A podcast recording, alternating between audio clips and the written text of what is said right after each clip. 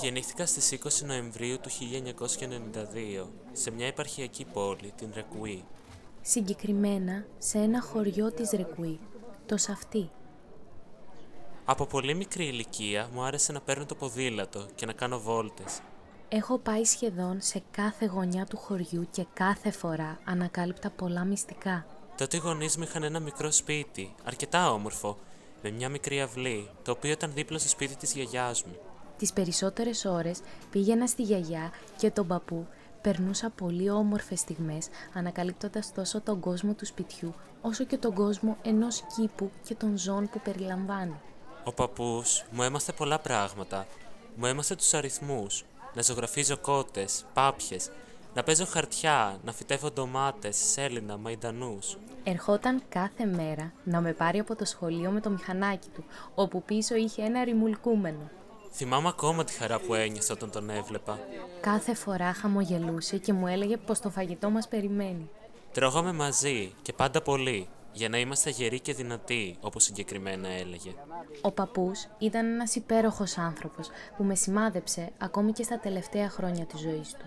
Βλέπαμε παλιές γαλλικές ταινίες, ακούγαμε jazz και rock μουσική στο ραδιόφωνο και πολλές φορές κοιμόμασταν μαζί, γιατί εγώ φοβόμουν τις σκιές. Από την άλλη, η γιαγιά, μια δυνατή γυναίκα, η οποία είχε καταγωγή από την Τουρκία, μαγείρευε χιλιάδες φαγητά, το σπίτι μύριζε αγάπη και φρεσκάδα. Μας ήθελε καθαρούς, μας αγκάλιαζε συνεχώς και γενικά μας πρόσεχε με όλη τη σημασία της λέξης. Η μάνα μου έχει δύο αδελφούς και ο πατέρας μου είναι μοναχοπέδι. Αυτοί που σας περιγράφω μέχρι τώρα είναι οι γονείς της μάνας μου, ο Ριβέ και η Νταλή.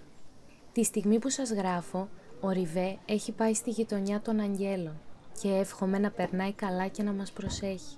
Η γιαγιά είναι ακόμα ζωντανή, ετών 88. Η οικογένεια του πατέρα μου ήταν μια ιδιαίτερη οικογένεια.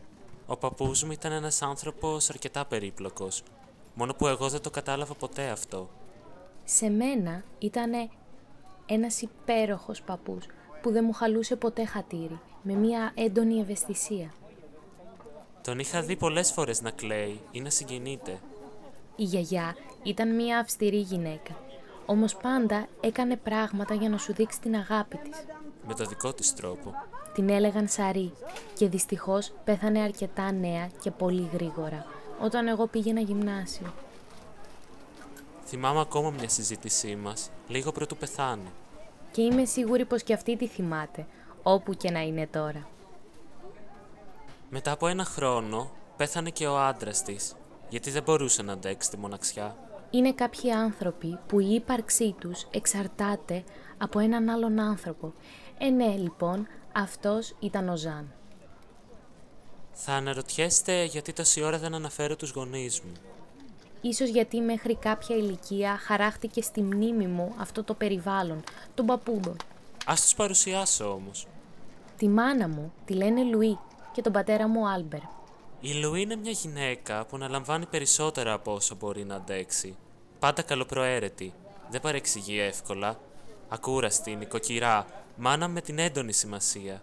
Μας πήγαινε πολλά ταξίδια όταν ήμασταν μικροί. Είχαμε γυρίσει αρκετά μέρη για την ηλικία μας. Έμπαινε σε ένα αμάξι και ξεκινούσε. Ευτυχώς έχω αυτή τη μάνα, γιατί αλλιώς δεν ξέρω που θα ήμουν τώρα που σου γράφω. Για κάποια πράγματα προσπαθώ να τη συγχωρήσω και ίσως τα καταφέρω κάποια στιγμή. Ο πατέρας μου, μέχρι κάποια ηλικία που θυμάμαι, είχε αφιερώσει τις ώρες του στη δουλειά. Έχω κάποιες αναμνήσεις μαζί του από παιδικές φωτογραφίες. Μια μέρα με είχε πάει στο κομμωτήριο και έκοψε τα μαλλιά μου αγορέ. Επίσης, θυμάμαι και μία μηχανή που μου είχε πάρει. Αυτά μπορώ να θυμηθώ. Ουσιαστικά για μένα ήταν κάτι άγνωστο, όπως και παραμένει. Σαν παιδί, ήμουν μπροστά σε πολλούς καυγάδες και ως παιδί δεν σας το προτείνω. Ένα παιδί λαμβάνει αυτό που βλέπει και κρίνει ανάλογα με το πώς θα νιώσει ακαριέα. Γρήγορα πράγματα, όμως που αργότερα μπορεί να του κοστίσουν. Δυστυχώς, ο πατέρας μου βρίζει. και θυμάμαι να βρίζει εμένα, την αδερφή μου και τη μάνα μου. Χωρίς λόγο.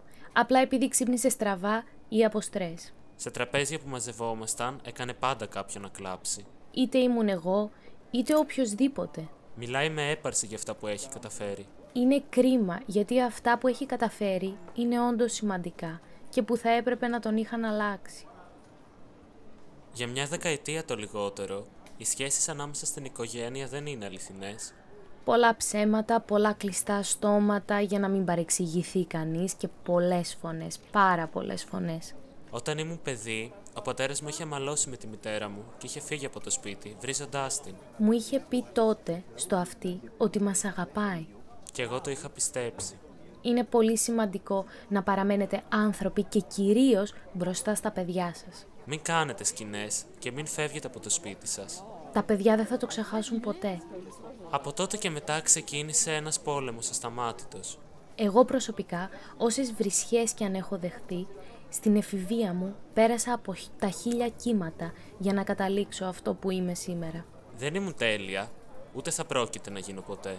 Αυτό που μου έλειπε ήταν το να νιώσω αποδοχή.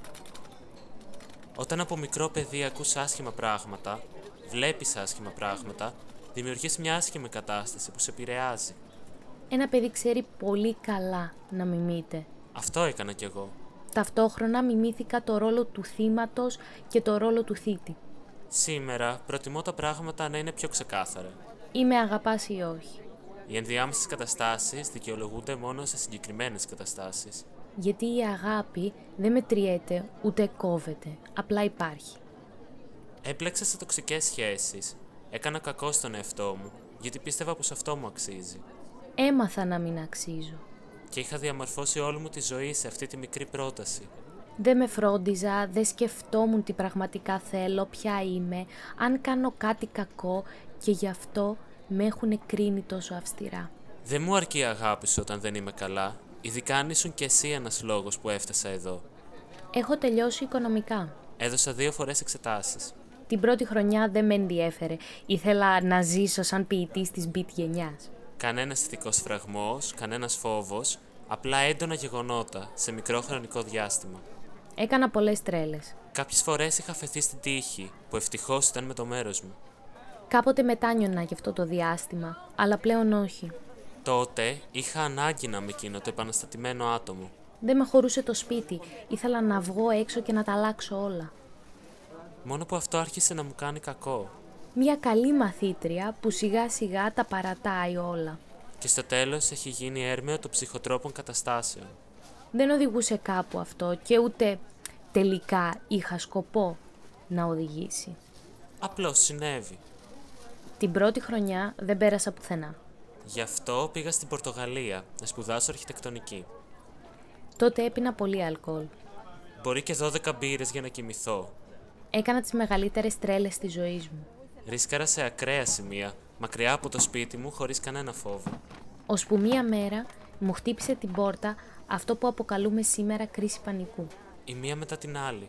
Απανοτές κρίσεις πανικού. Έχασα τη γη κάτω από τα πόδια μου. Ο εαυτός που είχα μέσα μου ήθελε κάτι να μου πει.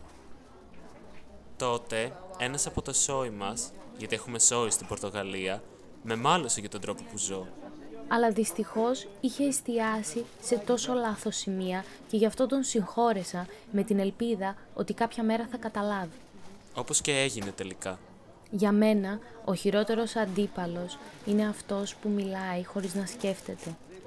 Που δεν έχει κανένα επιχείρημα για την έντονα γράμματος και το μόνο που κάνει είναι να ψάχνει συνωμοσίες. Αυτός που προσπαθεί να επιβάλλει τη γνώμη του, η οποία αντικειμενικά είναι λανθασμένη. Αυτόν δηλαδή που με μεγάλωσε με τα χρήματά του. Αυτόν θεωρώ το χειρότερο αντίπαλο. Όταν ήμουν στο γυμνάσιο, οι γονείς μου σταμάτησαν να κοιμούνται στο ίδιο κρεβάτι. Δεν μου φάνηκε περίεργο. Ήλπιζα να σταματήσουν οι φωνές και οι βρισχέ. Αυτό με ένοιαζε πάντα. Αν και τώρα που σας γράφω, ακόμη δέχομαι βρισχέ και απειλές. Ή η μάνα μου. Στην οικογένειά μας υπάρχει ένα πέπλο υποκρισίας. Το οποίο είμαι τυχερή που δεν με οδήγησε στη σχιζοφρένεια. Την ίδια στιγμή που κάποιος σε βρίζει, την ίδια στιγμή σε αγαπάει. Είναι τόσες πολλές οι άσχημες καταστάσεις που έχουν χαραχθεί στο μυαλό μου.